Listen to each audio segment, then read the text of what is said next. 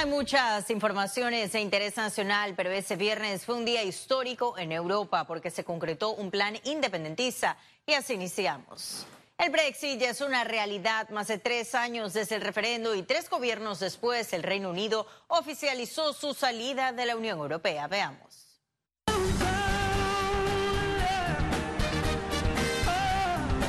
Para unos fue un día de júbilo, el comienzo de un sueño. Para otros fue un día de lamentos, el fin de una era.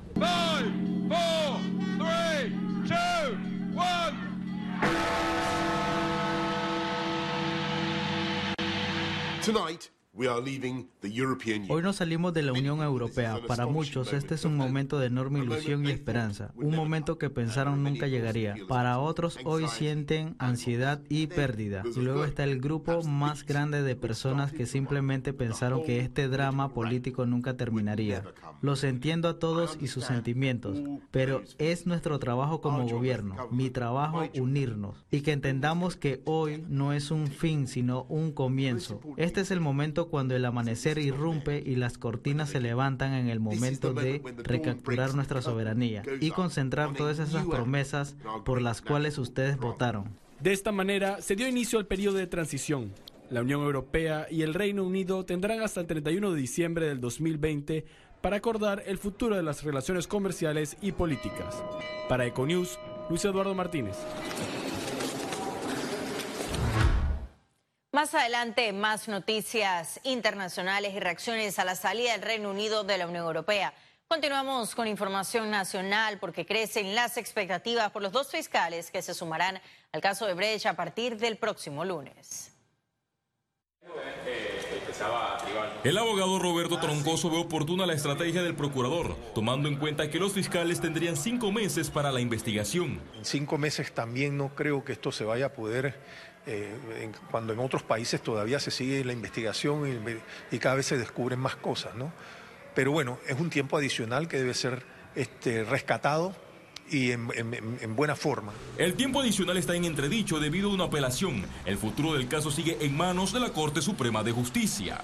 Dos fiscales más eh, que sean, este, que entiendan un poco más toda la, la eh, este, esta organización y este organigrama que tenía Odebrecht, pues yo creo que eh, va en buena dirección la decisión del señor procurador. Entonces aquí, con el conocimiento y la experiencia que adquirió la fiscal Moore manejando ese expediente, ya ella debe tener mucho más eh, trabajo realizado, investigado, que va a empezar a contarse en este último tramo. El procurador Eduardo Ulloa señaló recientemente que las investigaciones serán reanudadas una vez se cumplan con los trámites. Esperemos que eso entonces en realidad se pueda hacer una investigación mucho más sucinta, mucho más detallada y no aquellas investigaciones que estuvieron sesgadas y que estuvieron parcializadas en la administración anterior. Este jueves se conoció que el Ministerio Público recibió un revés por parte de la Corte que declaró ilegal la detención del único detenido en el caso de Brecht.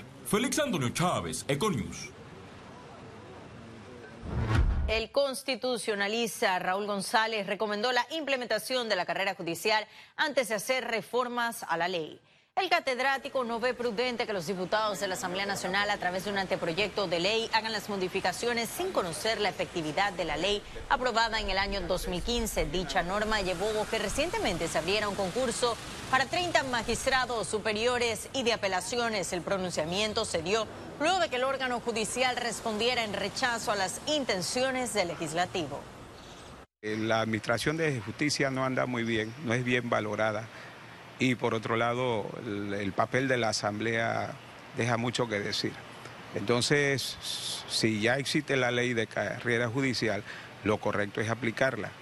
Si en el camino se demuestra, se detectan algunas deficiencias, entonces se procede a presentar un proyecto, pero debe ser eh, iniciativa de la Corte Suprema, de su pleno, después de la evaluación correspondiente. Y el 1% del equipo de gobierno le está quedando a deber al presidente Laurentino Cortizo. La información fue confirmada por el secretario de Comunicación del Estado, Oscar Ramos, quien señaló que el encuentro de este viernes fue alineamiento y no de un jalón de orejas para los ministros y directores de entidades públicas. La reunión fue realizada a puertas cerradas en un hotel de Panamá Oeste. El mandatario al terminar prefirió no dar declaraciones a los medios presentes. Es un alineamiento, es decir, aquellos que saben que no están marchando al ritmo del gobierno tienen que ponerse al ritmo y que tiene que buscarse la coordinación. El presidente ha sido muy enfático en que todo debe coordinarse porque trabajamos en equipo. Aquel que salga y haga alguna declaración que no esté coordinada con el resto del equipo, pues va a ser desmentido eh, públicamente y eso es lo que queremos evitar. Y el director de la Caja de Seguro Social, Enrique Lau Cortés, y el ministro de Comercio, Ramón Martínez, señalaron que el encuentro con el presidente Cortizo fue provechoso para seguir una misma hoja de ruta.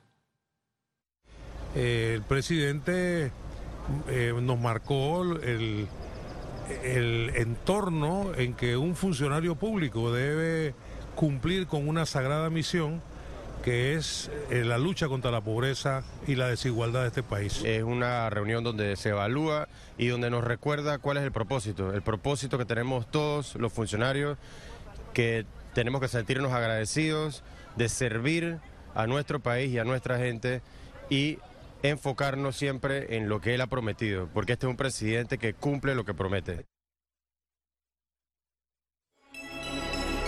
Economía. El Ministerio de Economía y Finanzas no descarta emitir nuevos bonos y buscar fondos para inversión en los próximos años. Economistas analizaron el posible impacto. Aquí le contamos. El Ejecutivo inició su gestión aumentando la deuda con la emisión de un bono. Ahora analizan hacerlo nuevamente. Es que, bueno, vamos a estar también accediendo al mercado básicamente para obtener fondos para inversión. Y eso se hace en dos direcciones. Uno, a través de organismos internacionales tipo BID, CAF, Banco Mundial, por ejemplo, y la otra sencillamente eh, con la emisión de bonos.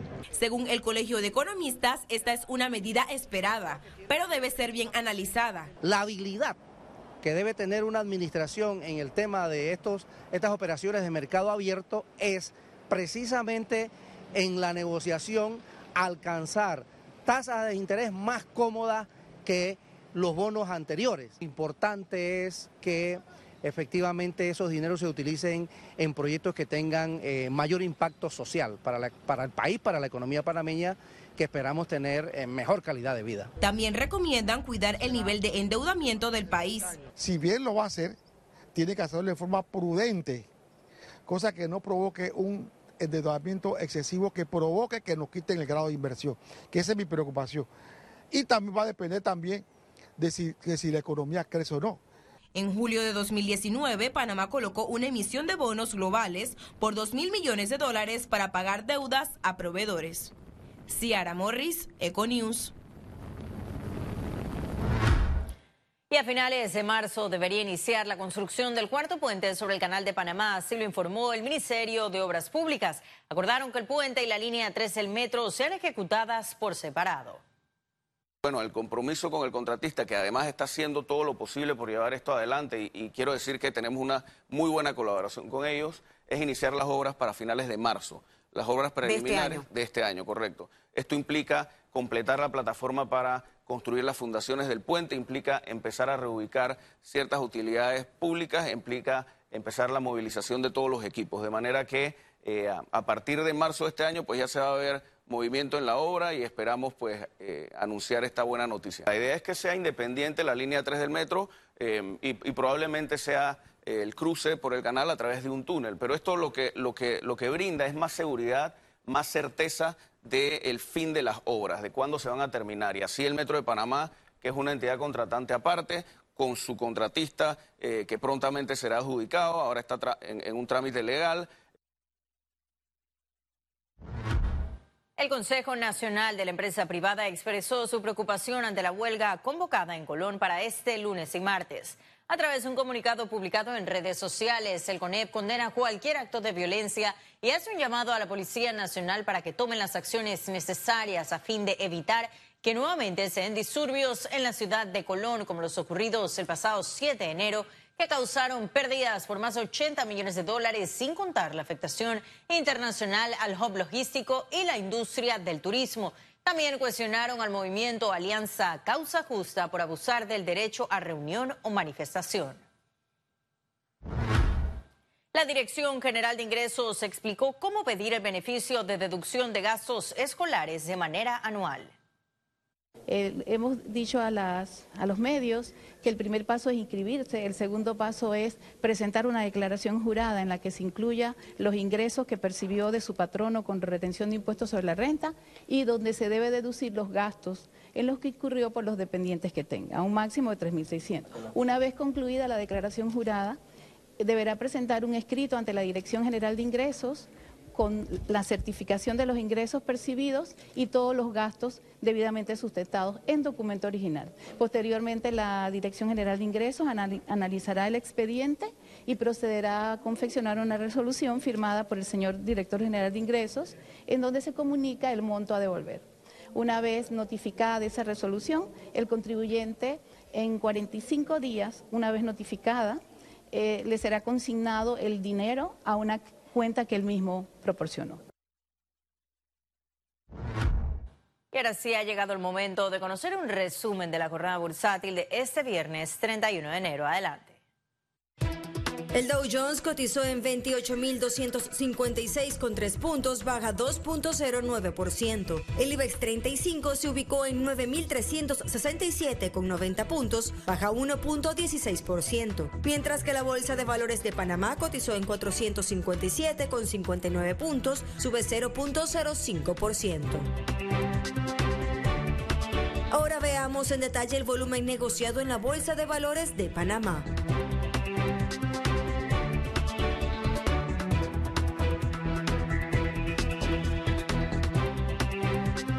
Negociado 32 millones 469 mil 654 con 19 centavos. Y en breve estaremos de regreso con notas internacionales. Pero recuerde, si no tiene oportunidad de vernos en pantalla, puede hacerlo en vivo desde su celular a través de una aplicación destinada a su comodidad y es Cable On The Go. Solo descárguela y listo.